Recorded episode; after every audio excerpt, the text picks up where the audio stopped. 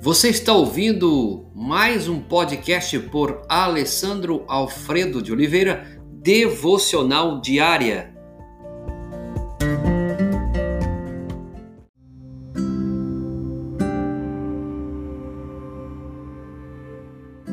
Tema de hoje: O que você quer que Jesus faça por você? Texto base, Marcos capítulo 10, verso 36. O que queres que eu faça?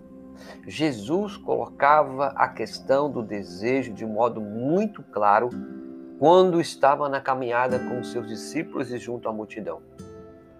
Aqui nesse exato momento, gostaria de chamar a sua atenção para uma pausa e fazer uma pergunta para você. Você tem uma lista de desejos? E nessa lista de desejos, do que você quer para o seu ministério? Há nessa lista de desejo o que você quer para o seu casamento?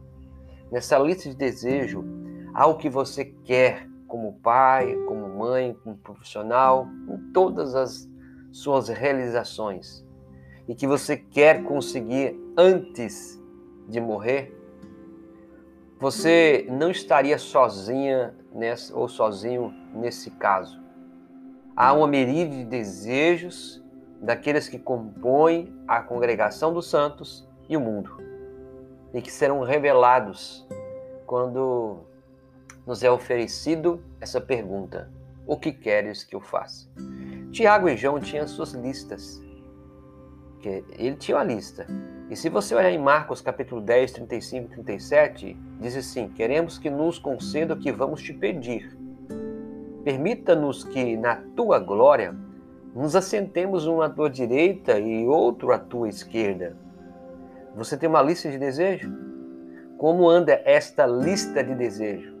Tiago e João sutilmente começaram a almejar que seu ministério com Jesus lhe providenciasse uma plataforma de grandeza. Seus anseios começavam a estragar a, a comunidade, o relacionamento com os demais. Se você olhar em Marcos 41, 10, 41, você vê que os demais discípulos ficaram furiosos, chateados. Então veja bem, Jesus não impediu que esses homens fizessem os seus desejos, como também até hoje não tem impedido dos nossos desejos. Tiago e João eram muito amados, muito amados, dotados, chamados, frutíferos, frutíferos, centrais no ministério de Jesus. Veja, ele graciosamente escutou os seus desejos, mas a sua proximidade com Jesus e a sua familiaridade com, no ministério com ele não significavam que tudo que faziam era bom, certo e útil para os que conheciam. Algumas vezes nós caminhamos achando que tudo que a gente faz é bom, né? E aqui o desejo de Tiago e João não é um desejo bom. Em vez de então de dar imunidade para eles, Jesus os confrontou, deixando-os mais sóbrios. E algumas vezes ele precisa fazer isso conosco também, ou quem sabe a maioria das vezes deixar-nos mais sóbrios quanto ao que pedimos. É possível que líderes ministeriais, pai, mãe, desejam grandeza de forma nada diferente daqueles que encontravam naqueles dias com Jesus, que era ocupar lugar de honra, ter renome. Então, ligar o nome de Jesus a esses desejos não muda o fato de serem idênticos ao anseio do mundo, que é grandeza, que é honra, que é dominar sobre o outro. E aqui, líderes humanos em toda parte do mundo desejam grandeza e domínio sobre os outros. Não é assim também conosco nesses dias? Jesus declarou: se grandeza é o que você deseja, de agora em diante, você tem que entregar a sua vida a uma outra espécie de grandeza. Diz lá em Marcos 10, 43.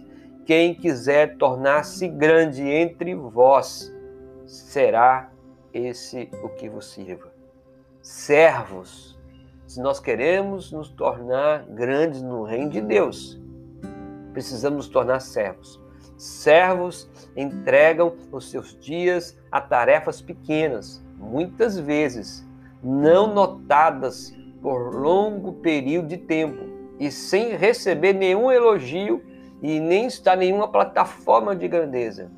Mas o servo, ele anda cada dia dependendo e confiando no seu Senhor. E João, Tiago e João e seus outros discípulos e os outros discípulos com eles, Jesus ali então leva-os para o estudo de caso. Se você olhar no 51, nós vamos encontrar no versículo 51 que ele mostra que um, um monte sem nome pertencia a um homem e este era pobre e cego.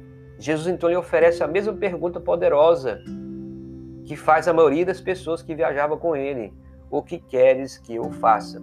Ali mesmo a graça, a graça de Jesus nos humilha, contrastando os desejos que são revelados no nosso coração.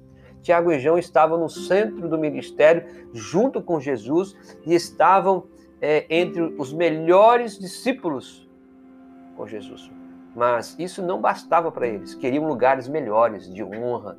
Mas enquanto o outro, pobre, cego, Diz a história que Jesus faz a pergunta para ele e a única coisa que ele pede é, primeiro, misericórdia e segundo, que ele possa ver os nossos desejos, a lista de desejos.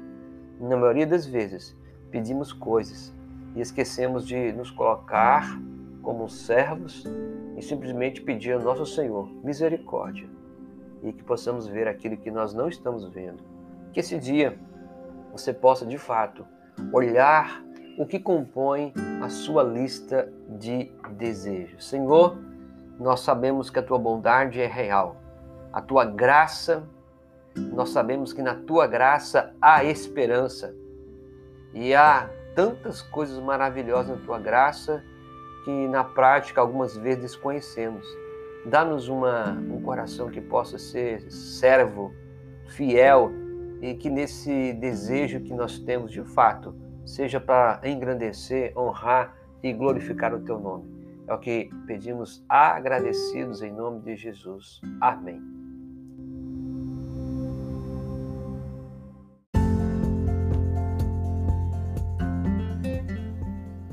Você ouviu mais um podcast devocional diária? Se isso trouxe bênção para a sua vida, abençoe outras pessoas compartilhando esse podcast.